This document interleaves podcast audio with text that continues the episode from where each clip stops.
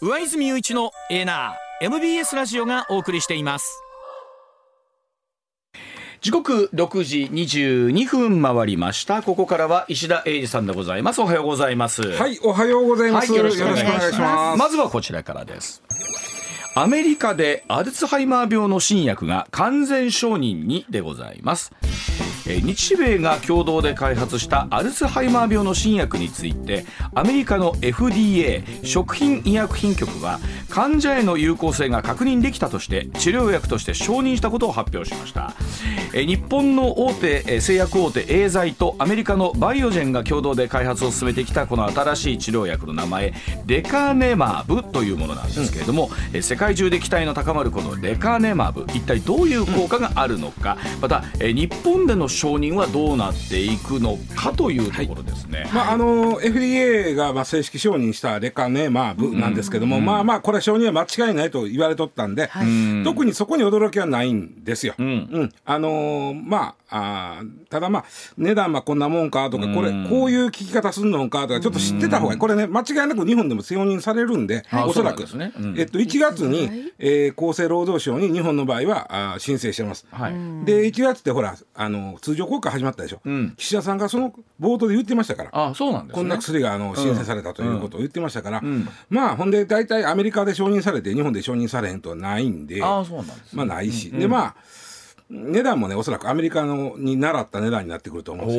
よ。まあまあの値段です。らしいですよね、うん、でちょっと話していくこれどういうもんかということなんですけども、うん、まずアルツハイマー病っていうのは何かというか、うん、認知症ってあるじゃないですか、はい、認知症。認知症っていうのは何もアルツハイマー病だけはない、うん、えー、脳の血管の病気もあるしいろんな病気があるんですが、うん、えー、認知症と言われる人の7割は大体アルツハイマー病です。あそうなんですね、えー、だからほとんどアルツハイマー病と言ってもえと思ったんですか、はい、これそれだけ聞くとこの薬の承認でそれから認知症の、何がどう変わってくるのかと。ね。でちなみにあの今現時点で現時点で2019年で世界に、うん、あ認知症の人が5500万人。世界で？世界だよ。5500万人万人でこれからどんどん増えていって2050年には1億5000万人になるやろと。それは増えるのはこう。あ高齢化ですね、うんで、えー、そのペースっていうのが3秒に1人。えー、認知症ね、これは認知症ね、はい、でその認知症の7割が大体アルツハイマー病、はい、ということで、この治療薬というのはかなり期待が、まあ、寄せられるんですけども、まずねこの薬のメカニズムからちょっと話してなあかんのですけども、アルツハイマー病のまあまあパターンいくつかあるんですけど大きな一つの原因となるのが脳の中で、うんアミロイド β というアミロイド β といううタンパク質がね、うん、えー、溜まっていくんですね。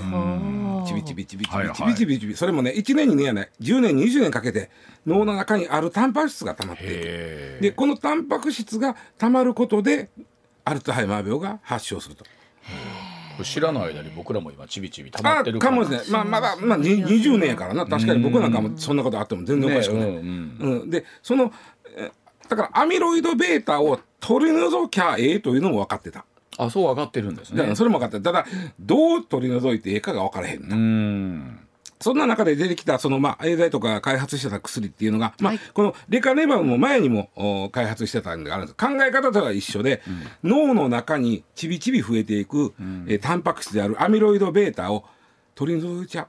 すごいね、うん、でこれがねあのー、まあどうかなそれを取り除くことでアルツハイマー病の進行を抑えるということです。悪化を防ぐということです。でだから治すんじゃない。はいはい、はい、しかも全部はとのと今のところ取り除けない。そうなんですか。大体6割方取り除ける。っていうのが分かった。でそうすることでうんまあ大体そのこのこれぐらいかなというのが分かってるんですが、うん、えー、一応治験ではですね1年半この薬を、まあ、点滴なんですけど、うん、点滴まあ最終的には自己あの糖尿病の薬みたいに自分で注射できるようにしたいみたいなんですけど、それできるんですって、はい。うん、またそうなるとまた治験もいるんだ、また時間かかるんだけどね、で要は、えー、その点滴をしていきました。点滴を1年半しました、うん、そしたら例えば認知機能が100落ちるとしたら、そのスピードを27%抑えられた。はあ、20あ進行を抑えられた。で具体的に言うと進行を7か月半遅らせた。これが微妙でしょ？もちろん今はそこは精一杯。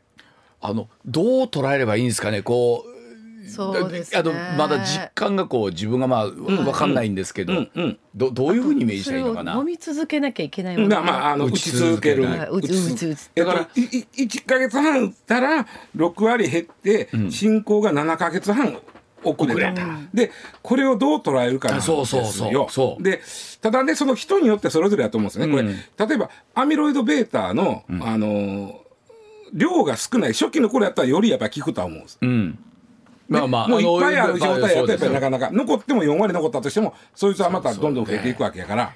これだからほらイメージで言うとね、えーなんか承認されて薬がっていうと、なんか急にあのおじいちゃんおばあちゃんが急になんかえー会話が意思疎通できるようになったよみたいなイメージとかにはなっちゃうんですけど。あとパッと治るというよりも例えばそれがちょっとマシになったり進行が遅れたりん。7か月半って7か月半をどう捉えるかってなかなか難しくって。例えばそのうんせやな。もうだいぶとそのもう進行が進んで意思疎通が難しい人がそれをその期間が7か月半遅らせれたうん。となったあ。らその間に例えばこれおおじいちゃんこの書類書いといていうこともあるかもしれない。なるほど。今のうちうんそういうにこと。今の子ね、あと、うん自分の意思が鮮明であれば例えば俺がまあ嫁さんとか娘とかの顔が分かるうちにちゃんとやっていきたいことがあるでしょ、ん。それが7か月半遅れるとしたら、うん。それはとっても意味のあることかもしれない。そうそうそうそう、そうでしょ、ううん。んだからそう非常にそのこの評価が難しいとこなんですね。ん。でちなみにこれ抗体薬と言いましてイメージとしては、えー抗体薬が抗体ですね、えー抗原抗体反応。あの、えーウイルスなんかの抗体の場合ウイルスを、ま、食べちゃうイメージです、うん。このタンパク質の抗体薬なんでこれ、あのタンパク質を食べちゃうイメージでイメージはそれでいいと思います、うんうんうん。で抗体薬ってねすっごい作るのがお金かかるのよそもそも。ああそうなんですね。抗体薬ってやっぱり難しいし、ん。できた時にだからもうそこまでにかけたお金がすごいからん。高くなっちゃう。そうかそうか。うんうん、でこのレカネマブの場合は、アメリカでの場合の価格は保険が適用する前、うん。適用する前で年間大体、えー、2万6500ドルなんでざっくり380万。うわ確かそんなお話聞いてました、あー言ってましたね。いやこれだいぶ安なった300よ。うん、380万。で、えー、381年間で1年間だよ、保険適用前よ。はい。で、えーアメリカの保険っていうのはあの日本とは少し違うんで、うん。その、えー個人が入るう民間の保険がまあ主,、主になってくるんですけどね。そうですね。大体そうなるとこの民間の保険もねこれ FDA がこの薬を承認したということは民間の保険に入ってる人はこれ保険が効くようになるんうですよ。んうん。でその場合いくらになるか言ったらそれでもまあまあ高くって、ん。アメリカの場合で年間大体94万円。でもね380万の94万円ことやっぱり3割そそうです。そうですね。うんそうですでねなあの日本もそうやけど1割の人もおりゃ2割の人もおりゃ3割の人もおるんで、うん。平均するとまあそんなもんなるということなんかな、ん。まあ、だから日本よりはあーまあ日本もこんなだから日本もこれぐらいになりそううん。これなるほど。うん。でで保険適用される。はあはあ。保険は適用されます、で課題がいくつかあって、このまあまあ高い。つまり、えー保険が適用されても90100万円ほどするということは、うん。それが払える人が7か月半遅らせるっていそうですね。うんやっぱりぶっちゃけた話それ厳しいわという方もいらっしゃいますよいやいやいやいやねう。んだけどで国としてはどうなんかというこの計算はね、めっちゃ難しくって、うん。7か月半認知症の発症が遅れたことで、ん。そんだけ介護費用があ国としては楽になるなるほど。そしたらそう差し引きどうなんやちゅう、うんえーその人の生活の質も上がる。プラス、ん。介護費用の問題が出てくるんで、差し引きいくらかってこれなかなか難しいで、計算が。そう簡単に、うん。そうですね。我々が自己負担をされてる以外の部分をどう捉えるか。で、うん。えーっとでまああと課題を言うと、この副作用が若干出てます。これどんな薬でも副作用出るんで一定の率で脳がむくむんですね。浮腫。脳が、浮腫。脳が腫れるでいいですか、ん。腫れるんです。いあのそのそれがあってその中でごくまれに重い症状になる人がおる。はあ。えー、というこれはでもね、まあ。薬で副作用ない薬で僕知らないんで、ん。えーただその場合どうするか。この薬を投与しました、投与したら脳が腫れる可能性がある、うんで場合によってはその腫れた中から非常に重篤なことになる恐れもある。あなるとなるとのこれを投与した人は、MRI で脳を定期的にチェックしておく必要がある腫れてくるかどうか。んそれもそうかそのお金もいるか。それもまあまあなお金なんだよこれが。はい。うんそうですようねん、まあ大変。であともうちょっとややこしいのがこれ大きな課題なんですけど、この薬を投与するかどうかっていうのは、その人の頭の中にアミロイド β があるかどうか、そうですよね。ね。それを調べる、認知症の多くはそのパターンなんですけどそうじゃないパターンもあるんで、そうなると一応調べないと意味のない薬入れてもしょうがない。そうですよね。だからあのアミロイド β があるかどうかを調べるペット PET、うんうんうんうんアミロイドペットスキャンというあのまあ、診断方法があるんですけども、この検査ができる施設がに日本はめまだまだ少ない。ああそうなんですかでこれがねまた非常に辛いんですがこのアミロイドペットスキャンという検査をする時点では、ん。保険が効かないわけですよ。その後にあこの人がそうだねとなったらその薬は保険こっから保険に行くわけ。ということはその検査は実費。そう。でしかもまあまあ高い。数十万。数十万。今のところね。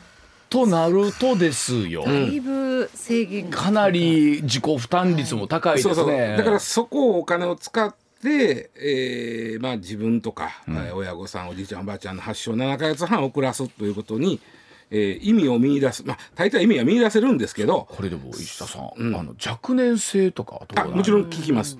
ね。聞きます。そうなってくるそうなってくると非常にもっとそうですもうちょっと長らそうですよね、う。ん。そうなるとまた別やな、うん。ただ若年性って分かりにくいからね。そうです話から、ねそうですよね、でしかもまあその後ずっと自己負担でそのね、治療を続けるかどうかっていうことにもなり難しいでしょ？ますもんね。で根本的な話なんですけど、日本の場合認知症患あ認知症を見るお医者さんが非常に少ない。これなんでかと言ったら、認知症は今まで治療薬なかったわけじゃん。うん、ということは介護の分野やったそうですね。あなる認知症になった人はどう介護するかというのは非常に人も、えーそういうえー人の資源しょうけども。も使ってるけど、うん。治すという発想がないもんやから、お医者さんが少ない。なるほど、でそのお医者さんに処方してもらわなあかん。うん。という意味では、うん、薬ができたからっていうことになるわけ。なるほどな。これそれでいうとあのお話しあった日本でね、例えば、じゃあこの、えー、1月に、まあ、すでにもうあーね、えーやってますとなってどれぐらいかかるもんなんでえっとねこれがまたねあの1月にこの厚生労働省に申請したんですよ、うん。その時に、まあ、非常に例えば重い病気でその中で、えーこの、まあ、医療上に非常に有効性が高いと。うん。この新薬は、うん。このこのこの重い病気に対してこの新薬はどうもよう効きそうやで、うんという時は、そ早めに審査してもらえるというあルールがあるんです、はいはい優先審査品目という、に入れてもらえるというのがあるんです、これ入って入ったんですね、うん。だからおそらく今7月でしょ。はい。34か月したらもうあ承認さ年年内には、うん、1月に、ん。えー申請して大体まあ9か月とかそんなもんなんで、うんうんこの早いこと承認しようとか、審査しようとなったらね、優先審査品目に入ったらね、で早く出るからおそらく秋でそしておそらくアメリカのこの流れ見てると、ん。承認ということになるんでしょうね。ん。で承認されたら、えー日本の場合は公的医療保険の対象です。うんうんえーなので、えー、380万のうちの1割、あごめんなさい。3割、ん。高くて3割、はい高くて3割。えー後期高齢者の方は1割になるし、ん。えー日本の場合ね高額医療費助成というのがある、うんえーある程度のおお金を超えたらその分返ってくるはっていうあ。の入院費とかね、はい。だから実質月やっぱしまあ8まあその人の所得によるからややこしいんだけど、まあまあうんうん。まあ、10万とかはあ。ぐらいになる。でも最初のそのおっしゃるような検査のお金はいるってこと？これはだからどうするかやな。うん。例えばここの分野に関しては、おそらく公的医療あの保険はまだ効けへんと思うんでおそらく逆に民間の医療保険がそんなの出してくるんじゃないかと。ああなるほど。これ受けられますよってこういう検査はうちの保険でやりますよとかいうのは出てくるんじゃないかなと。まあでもそれこそこういうのって一旦開発されたらさらにまた、あー研究部進んでいくでしょうし、うーまたその7か月半と言ってるのがさあ将来的にまたそれが伸びてくるような、えーふうにバージョンアップされていくのかっていうねこともだから、まあ、日本の場合あのアルツハイ、えっと、認知症患者が460万人ぐらいそのうちの68%がアルツハイマーとしたら、300万人ぐらいが大体今、えーはい。この薬の対象になるかどうかは分かんないとりあえずは分母として300万その中にこの薬の対象になる人はまあ2%ぐらいちゃうかと言われてるわけ。ああそうなんですね。そうすると6万人、うんえー、6万人でアメリカと同じやとすると、うん。えートータル2280億。なるほど。でそのうちのまあ、えー、なんぼかは健康保険とかが払う、はいはいはいで残りは国が払うとなったら、まあ2,000億弱ぐらいの国はい。なんだけども、うんこれまたさっき最初に言ったように、その分で介護費用の削減があるとしたら、ん丸っぽ2,000億の国が持ち出すんかっていうとまたちゃう、うんうんうんうんそれでその人の、えー生活の質は上がる、うん。うん。そこをどう捉えるか。あでもやっぱりあの一つまあ明るいニュースであると明るいニュースいうニュースであるところで明るいニュースこれもうね。画期的なんですよ。この薬。そうですよね。本当に画期的で今まで対症療法の薬しかなかった、ん。それを原因に直接こう、うん。働きかけて。うん。そうですね。働くっていう薬は世界初なんですよ実は。すごい薬ですだからこのニュースが最初一報出た時は結構なニュースになりましたもんね、やっぱり世界でね。あの27%抑えたっていうのが、もうみんなびっくりしたんですね、この手の新薬で20%超えたら間違いなく大体もう承認なんですよ、27超えたら間違いなく承認でしょうっていう。だそうでございますねまあ、みんながびっくりして、でもこれからお、まあ、おなメカニズムが分かってるんで、えーまたいろんな薬が出てくるとは思います。うんはい。でも時刻6時38分回ります。続いてこちらです。さあ環境に優しい水化層イギリスで初めて実施へ。カナダ南アフリカアメリカの多くの州で実施されているレゾメーションというのをご存知でしょうか、アルアルカリ加水えーアルカリ加水分解層と言われるものでして、えーご遺体の処理の方法で水酸化カリウムと水を混ぜた液体で遺体を分解するというものなんですね、えー環境への負担がより少ない持続可能な選択肢とされていますが、えー BBC によりますとこの度イギリスで初めてこの水化層、ま、水の仮想と書くんですよね、はい。えーが行われる見通しとなりました、一体これにはどんな背景があるのかまた新しい言葉なんで一体どういうものなのかということなんですけどもね。ままあ。あの日本に入ってくるかどうかっていうのもまたこれ分かんないんですけど、まああのー水化層水化層と、まあ、レゾメーションっていうのが一般的らしいんですよね、アアルカリ加水分解お葬式アルカリ加水分解層っていうんですけどね、でこれは実はねめちゃくちゃ歴史は古いんちゃうかと言われてるいやいや発想とかよ。これ人類がやってたのはめちゃくちゃ古いんちゃうかと言われてんのよ。え？ーどういうことですか？というのはねあのどこやったかな？えーっとハワイやったかな？どっかの火山うんがある、うん。とこはこういうアルカリのみ強い水が強く出てるとこあるじゃん、うん。そこで遺体を入れて、うん。えーまあいうんまあちょっと言葉えげつないですけどと溶かすはいはいはい。という行為をしてた、えー民族が古くからいたんじゃないかと。だからあの仮想というあ違うね。ものと違う。あでもねそこに水が入ってくるので気は余計にピンとこないっていうかね、これじゃあまあちょっとまずどういうことをするかと言いましょうか。はい。はいまずこれ液体仮想とも言われるんですけど、はい。火を使って燃やすわけじゃないんですね、うんうん。ご遺体をね、はい。まずね機械があります。機械がね、えーそうですね。筒状というかまあなんというか、えーまあ、これはアルミでできたような、はい。なんか手元でやるのを見たらものすごい大きい望遠鏡みたいな感じで望望遠遠鏡みたいな感じですよね。それが機械に入ってるとしたらものすごい大きなあーコインランドリーのあの機械の大きなやつみたいなイメージになってくるんだけども、うんうんで、まあ、そこの中に遺体を入れるんですけど、うん。えーその遺体を入れる時はおそらく遺体だけやと思います。棺はいあ入れない。入れないと思います、いはい。遺体だけを入れると思うんですけど、そこにあの水酸化カリウムの溶けた、アルカリ性の非常に強い強アルカリ性のうん。水が入ってます、はい。まあ、そこにつけるわけです、うん。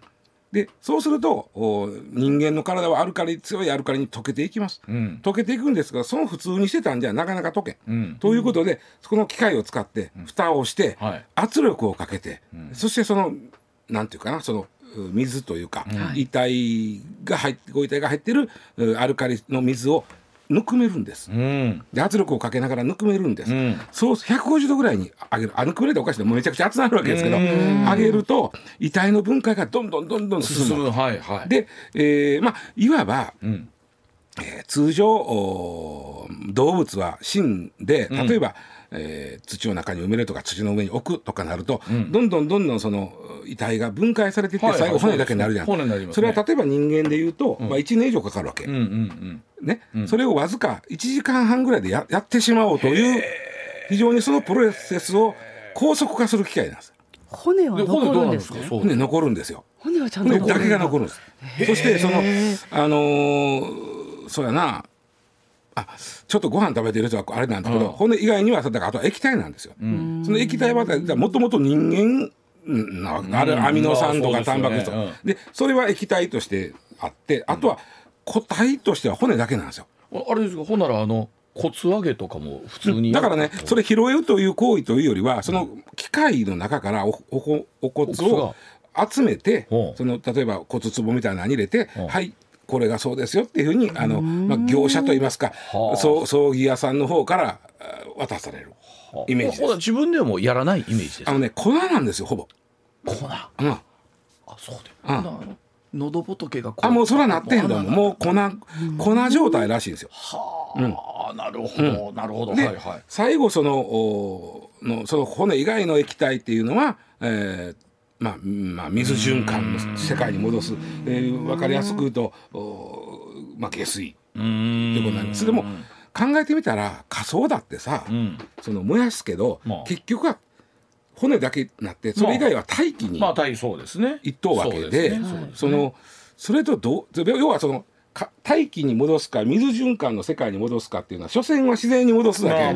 でうんどう違うんや言われたら、まあ、そんなに変われへんなというですごいのがこの液体、うん、DNA すら残ってないえー、えー、そこにあるのはアミノ酸でありタンパク質であるけども人間の DNA が残ってないすでに。はあそうですそれぐらいだからもう一気に分解してしまう。これはえー、そのメリメリットというメリットはね、うん、えー、一番のメリットは仮想に比べてエネルギーが8分の1に済む。あそうですか。うん、で、えー、二酸化炭素の発生は仮想の4分の1です。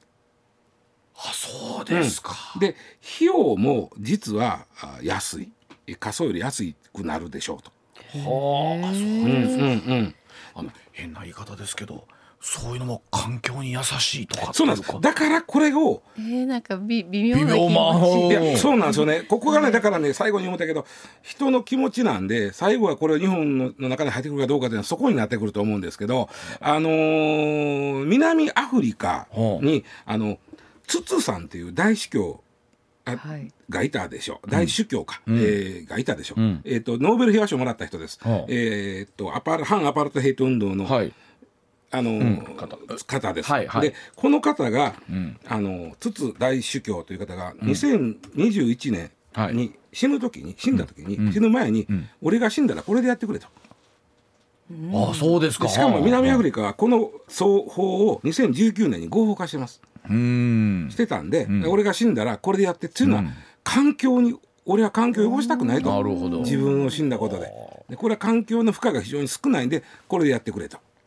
これはそれこそいろんな宗教観とかね、うん、あの世界のそのいわゆるこの人を弔う形っていろんなあるじゃないですか。そうです。そうです。であのまずねこれアメリカはね半分くらいの州で合法な合法でが OK、合法やな、はいはい、いいですよって認めましょうってなってて、カナダも4つぐらいの州で OK ですよ、うん、北米は大体 OK のとこが多い、うん、で、えー、メキシコと南アフリカも OK まだここまでなんですよ、うん、ほとんどね。でヨーロッパはね、やっぱりねキリスト教の国でしょ、はいはい、キリスト教の文化圏は、仮想ですらね、なんかこう死者への敬意を書く言うて、はい、まあまあ最近なんよ。は仮装するようになったの、はい、で土葬が多いです。そうですよ、ね、なんかイメージそんな感じですよね、うん、で土葬はでもでも土葬って土葬するときに、うん、ちょっとまたこれえげつない話しますけど、うん、えー、人間の体の中の血は全部抜くんですよね。うん、あのあそうなんですね。抜いてあの防腐処理するんですよ。あそうですか、エンバーミングいうんでね、その防腐処理するときにものすごいいっぱい化学物質を使う、その化学物質を使って防腐処理したい遺体を土葬するっていうことは、環境にとってはよくなるほど。なるほど化学物質なんで。でヨーロッパの方ってのは環境問題は非常にあのそうなんですよ、はい、だから今回イギリスがヨーロッパで初めてまあ EU こそ離脱してますけど、はい、イギリスが今回初めて合法化したということなんです。これがニュースなんです。はあ。これどうですかね。日本ではまだそのおそらく議論も始まってもう始まってない、ま、始まってない。始まってないです。で、えー、なかなかてだってねこれ最初にまあ、古くはもう先住民族がやってたとこもあるって言いましたけど、うん、えー、まあ、いわゆるまあ先進国で最初に合法化したのはアメリカで2005年なんですよ。まだそんな日経ってへん。18年しか経ってない。ね、はい、で日本はこんなこともまだ これだから日本にまだおそらくその機械も入ってまだ入ってん入ってん。だからえさっきの大司教の話じゃないですけど、うん、そのこれは私は環境にいいのでそれでお願いしますわ言うてもですよできないわけなんですけど、ね、法的なね、法律いろいろ見たんやけど、まずね日本って世界一の仮想大国なんですよ。はいはいすごいんですよ。あの土葬ほぼし日本は仮想と土葬は OK、土葬も OK なんですよ。うん、で土葬は OK なんだけども、土葬の場合は、国は OK やけど、うん、それぞれの自治体の許可を取ってください。はいはいお都道府県の、うん、で都道府県で土葬を認めてへんとこ結構あるんです。あそうなんですね。で土葬例えば近畿やったら和歌山なんかは認めてたと思うんですけども認めてへんとなるともうそれあかんわね。で実は亡くなった方の99.9%は仮葬で超仮想大国なんですよ。だってほら一時ありましたよね。なんかこうねまま順番待ってるのが結構大変やった、うん、そうそうそうそうそうそうありましたよね。あのコロナの時は本当に大変、ね、でもねあのまあ亡くなるとさ、うん、今今うばちゃん言ってくれたように、うん、なかなか今火葬場が開かない。で待ってる間に、うん、あの、まあまあ、ご遺体にものすごい量のドライアイス使うのよ、まあまあ、もう20キロぐらい使うわけ。20キロ30キロ。もっとかな。ほいたらそれも全部二酸化炭素やろ？本当だ。なるほどね。でその負荷も考えるとただね本当にあの日本の場合まずね法律がこの困難を想定してない。まあ、してないでしょうね。してない、うん、あかんどこ見てもあかんって書いてない。うん、うん、えー、というのは最終的に遺骨だけが、まあ、しかもコナンぐらいの遺骨が残るって、うん、そこはもう無菌やからね、はあ、DNA すら破壊されてる状態やから、はいはいはい、そうしたら公衆衛生上の問題は絶対ないわけよ。ああそうかそうかそうか。ね、DNA すらない液体を最後水循環に戻すとしたら公衆衛生上の問題があるから土葬はあんまよくやめとこうぜっていう話になってるわけ。そしたらこれは公衆衛生上の問題ないからそういう意味ではこうあの OK のはずなんです。ただ国民感情があるんでそこですよね。そこは法的な整理は必要だと思うんですよ。誰かがちゃんと。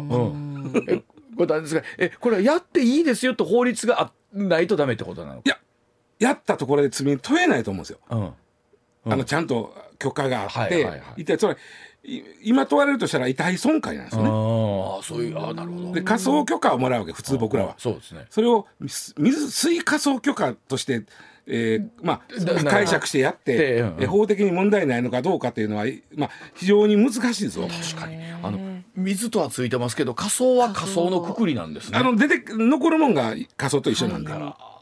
いやでも言うてる間にこれも議論になる可能性やっぱりちゃんとした人がやらんと勝手に遺体処理したら困るから、そうです、ね、そういう意味ではそういう意味でのあのちゃんとしたあの法的な整理は絶対必要なんですよ、もしかしたら分かんないですよね。本当にもう数十年後になったらもしかしたらこれが一般的になってるかもしれないし、うん、だそうでございます、はい、なんか、えーでは。なかなかタフなお話が続いたなと思いながらなんですね。はい、えー、時刻6時50分でございます。お知らせのあとは今度はリゾートのお話でございます。はい。上泉雄一のエーナー MBS ラジオがお送りしています。さあ時刻まもなく6時57分になります。続いてはこちらでございます気軽に行くなら淡路島明石海峡大橋の利用が最多になりました。淡路島と神戸を結ぶ全長3911メートルの明石海峡大橋。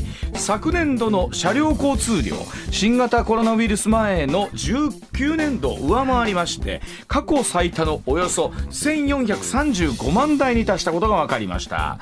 淡路島近年はレジャー観光施設の開業相次いでいまして、橋を管理する本州四国連絡高速道路はコロナ禍の中関西圏から日帰りや一泊で行ける身近な旅先として人気高まったと見ています。さあ今日はその人気の秘密をさらに深掘りしていきたいと思いますが、これ大好き淡路島。ああね、確かに行く機会増えました。あもう毎年年に2回ぐらい行ってる。うわちゃんは行ったら例えばそのまあ何す温泉僕はもう温泉入りに、うん、はいいつもはい決まったお宿行かせていただいて、ね、うん。まあ、食べもいろいろあるしな。美味しい。で行くたんびにね、はい、変わってる。あ新しい施設ができてたり。そうそうそうそう。なんかあのテーマパークみたいなのもできたしな、はい、いやでもあの本当に、ね、なんていうんですか大阪からでもね車で1時間ちょっと橋渡るだけでね、うん、途端にこのリゾート感がわかります。あれようできてんなあのあれようできてる。高速でさあのそう。ごっつい感謝あるサービスエリアあるやん。そうそうそうあの瞬間にもうリゾートやもんな、はい、だからあの橋を渡るもうあのちょうど垂水のトンネル越えたね、はいうんうん。あそこからもう旅が始まる感じなのよあとー。あの海越えてる瞬間、ね、海越えてる瞬間もうあれは最高ですよね。あうんようでもな去年昨年度、えーコロナ禍の前を上回ったってすごくない、いやすごいだって昨年度まだ一応コロナだぜああだから。あのあの3月から行動制限なくなった、ん。それで行く行きやだすくなった。から多分ね行きやすくなったんやと思いますよ。だけどゴールになってなかったわけやまだ。あとね、私淡路島キャンプ行ったりするんですけど、うんうん。グランピング施設とかが増えてるんですよ。なんやなんかコロナでも行けるところが結構多かったんあですよ。そういうことか。そうグランピングすげえめっちゃ増えてるよね。そうなんですよ、あそこだからもう本当ね明石あのなんていうの淡路島はちょっと旅行に行くとかっていう時に一番いいなというふうに思いま本当すもんね。に橋もさ昔高かったんで覚えてる？あそうです。2000できたばっかりで高かった1600円。はあ片道でしたそれ、うん。そうそう今900円。あ今もうそんなのが910かなと思いました。うん。ETC 利用でです ETC ねでね。あ淡路島の人から見たらね、ん。それ悲願やったと思いますよ、ん。橋を架けるというのはね、まあタコフェリーはタコフェリーであれはあれで情緒あってんけどな。確かに、あそうです。うどん食うたり確かにね、ん。えー川内菊水丸さんが歌ってありましたからね、えーまあさあおそらくね、えーラジオ機の近畿圏にお住まいの皆さんも、まあ行かれたことあるというまあ方多いと思い今ますけど、皆さんいい98年ですよ。あのせあの橋が開通したんがあ98って年、ことはちょうど今25年。あそうですね。っていうことになるのかな今年が25年。あのさつね繋がったばっかりの時ってもう嬉しくってそれだけ渡りに行きましたもんね、それだけ渡りに、うん。あのサービスエリアに。ようこんなん作ったな言いながら。ねみんな言いながら。えようこんなん作ったな言うてな、うん。うん。であのーまあその先ずーっとお淡路島を抜けてずーっと行くと今度は徳島のー徳島まで行きます、えはい。大鳴門橋とはい。いう橋があって、こっちのが先輩なんですよ、ん。先にできてるんですけど、まあまあだから、えーこれがあ明石から大鳴門橋を渡って、えーなるまあ、四国に行くということで、はい。うんうん。まあ、うん本州と四国がつながった、はい。でねちょっとねあのーふんと思ったんが、大鳴門橋はまあ増えてるんですよやっぱり、うんうん。でもやっぱりコロナ前にはまだ戻ってない。はい。ああそうなんですね。でね、うん。調べたらね明石大橋を渡ったうん。台数は1435万台、はい。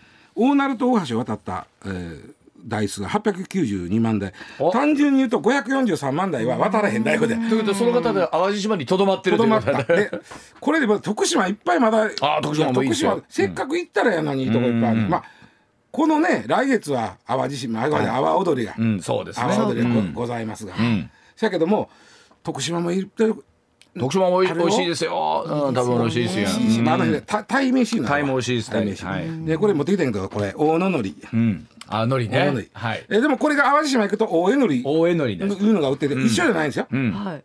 でもほぼ一緒です。違うけど、うん。うん。もうああのねつく大野のりさんが大野のりさんと大江の。りさんですね大え野海苔が大野りさんっていうのは徳島の会社で、うん。えーでこののりの会社がおいわゆる OEM やな、うん。委託を受けてで、えー、大江のりさんから作ってと言われて作ってるのりをそうなんですね。大江のりさんに渡したらあそれを大江のりとして大江のりさんが売ってます。とか中身は一緒ですか？ほぼ一緒。ほぼ一緒。ほぼ一緒。ででどう売るかはだからあの大江のりさんの買買っておかしいけどやから。だからねちょっとね大江のりさんの方がちょっとお高い。大野のりさんの方がだいぶお安い。だからこっちお得はお得なるほどなるほ後でお朝ごはん食べるこれ。あこれ後で。後でこれ食べましょう。ありがとうございます。いいお土産としてね。そうなんですよ。すごいそうやね。でも大江のりさんはもうももう定番でしょ？定番土産の。い。美味しいんですよこれもね。喜ばれるし。それこそ淡路島は、うん。それこそパソナさんが移転するということで結構なニュースになりましたよね。でそれでアトラクションの施設とかあとあのレストランが結構いっぱいできた、はい。い、ろんなおしゃれな。そうすごいでした。海を眺めながら食べられはい。うん。るレストランであったり幸せのパンケーキだったりとか。ありますね、はい。なんかその東海岸沿いが、うん。あ違う違う西海岸沿いが西海岸沿いがね。うん。ちょっとそういう夕日を眺めながらスポットみたいなところで。西側って割とあのあんまりなかったよねそういう今までなかったのが遊ぶとこっていうか。それこそパソナさんを皮切りにいろんなのができうん。てそこもあのドライブしてるだけでも楽しい。楽しい。ですしな。うんまあ高速で乗ってしまったら淡路島でスーッと抜けてもそうなんですまあまああそうなんですっちまでそうなんですよ。そうなんですよ。ねはい。抜けちゃうんだけども、ちょこちょこいいお寿司屋さんがでそうそきてますう。海岸線沿いはいいですよ。そ。らそらだってね魚介類はあなた、徳島も行こう徳島も行きいや徳島ほんま美味しい店いっぱいあるんで、ええなでまた行きたいですね、これ、ぐらい今あの淡路島というかその明石海峡橋を渡った人が多かったってことなんですね。そうですそうですそうです。でいやそんだけやっぱり今淡路島が、うん、まああのこんちゃんもだいぶ言うてはりますけど、淡路島大好きこんちゃんも言うてはりますけど淡路島がもう本当に今近畿のかなりリゾートいやそうですね。になってきてよね。あのまあ言ってもほらあ牛あるし、はい、玉ねぎあるしそうそうそうそう玉ねぎうまいな。そうですね。卵食べたらそれでまああのいわゆる牛丼が作れるって言うとオリジナルのね。ほんまや。はい。玉ねぎうどんって食ったことある、はい、あありますあり玉ねぎ一個入ったんだようどんの中に。えー、知らない玉ねぎのな。丸々一個天ぷらにしたやつが一個入ってんね、うどんに。でも美味しそう。美味しい。ね甘いあと淡路島バーガーとかもありますしね。だから淡路しらす丼も美味しい。しらす丼も美味しい。です。あの淡路島の方もよく聞いていただいていると思いますけど、淡路島の方ってあの神戸え橋渡っていくことを上行くいうらしいですね。おお。えあの淡路島では通じる言葉らしい。あ今日上行ってきてっていうとあの本州というか、あなるほど、えー、兵庫に渡ったということを言うらしいんですけど。まあそれ橋できるまではほんまにそれ。いや。タコフェリーでね、あれはあれで何べもけど、あれはあれで、よかったんですよ。ちょっとした30分の船旅感っていうのがあったけどな。はい。まあでも、これから夏休みとか、ちょっとしたリゾートにという方も行かれると思います。どうなんでしょう、あの外国の方も行ってんのかな？ね、かな、えまだまだコントそうそうそうそう。バレンバレンテバレンテ欲しいすよ。まあね本当あの国海伝説とかもあったりするので、結構なんか癒しを求めてという方もいらっしゃるのかもしれませんが、まあ、えー、明石海峡大橋の利用が過去最多になっていたというのはなんかうなずけるかなというところでございます。はい。上泉雄一のエーナー MBS ラジオがお送りしています。ツッコミニュースランキング。時事問題から芸能スポーツまで突っ込まずにはいられない注目ニュースを独自ランキングで紹介、はい、ランキングを紹介する前にまずは芸能スポーツです、はい。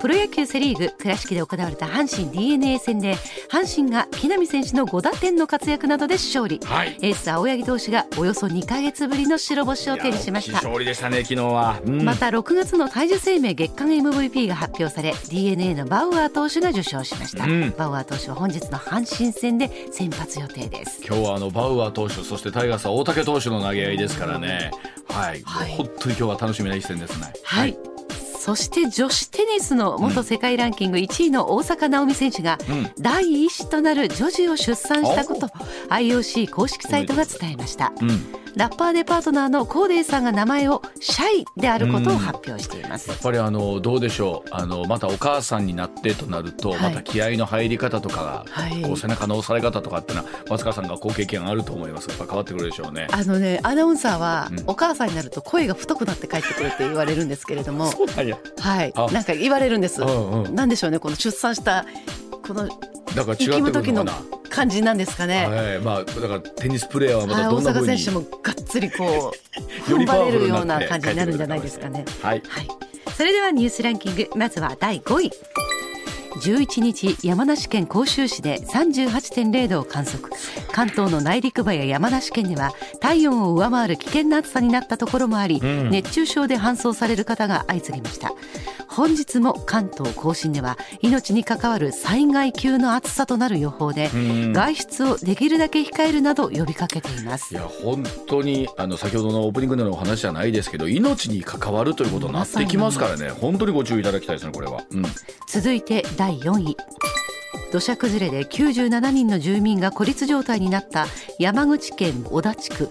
県道の通行止めは11日夕方に解除され孤立状態は解消されました、うん、住民からは支援に感謝する声が上がる一方で今後の不安から整備を求める声も聞かれました。あのこの21世紀の治水をしてもですよ、はい、この河川の氾濫だったり止められないというくらいの雨量だということですからね、まあ、本当にこれはあの行政も含めてなんですがどこまでやればいいのかっていうのがはい、はい、悩むところだと思います、うん、続いて第3位。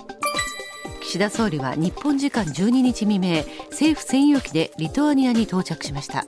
NATO 北大西洋条約機構の首脳会議にアジア太平洋のパートナー国として参加するほかウクライナのゼレンスキー大統領との個別会談も予定しています。この3度目となります、えーね、ゼレンスキー大統領の会談でどんなお話が出てくるのかというのはちょっと気になりますよね、はい、続いて第2位は性同一性障害の経済産業省の職員が職場の女性用トイレの使用を制限されたとして処遇の改善などを求めた裁判で最高裁は11日制限を認めた国の判断は違法だとして職員の逆転勝訴とする判決を言い渡しました、まあ、このニュースは A7 の中でも何度か取り扱ってきたんですけれども一審の東京地裁が違法ということではい、で一方で二審の東京高裁が適法と判断して最高裁どんな判断になるのかということだったんですが、はい、まあ、今回違法ということになりましたけれどもあの裁判長の補足意見の中にね、ええ、トイレを含めて不特定多数の使用が想定される公共施設の使用のあり方に触れるものではないということですから、まあ、皆さんが心配されている、まああね、心は女性だという方の皆様のというところのえところまでは踏み込んでいないというところですから、はい。まあ、そのあたりというのはまた今後またいろんなところで、ね、出てくるんでしょうね。判決も含めてですけれども。はい、はい、続いて1位は NATO のストルテンベルグ事務総長は10日トルコがスウェーデンの NATO 加盟を支持することに同意したと明らかにしました。トルコとともに態度を留保していたハンガリーも承認に動くとみられスウェーデンの加盟が実現することになります、まあ、いわゆるこのトルコの外交というのはどんなふうになってくるのかというところだったんですがこのスウェーデンの加盟でまた NATO の勢力図変わりましたね。上泉雄一のエーナー MBS ラジオがお送りしています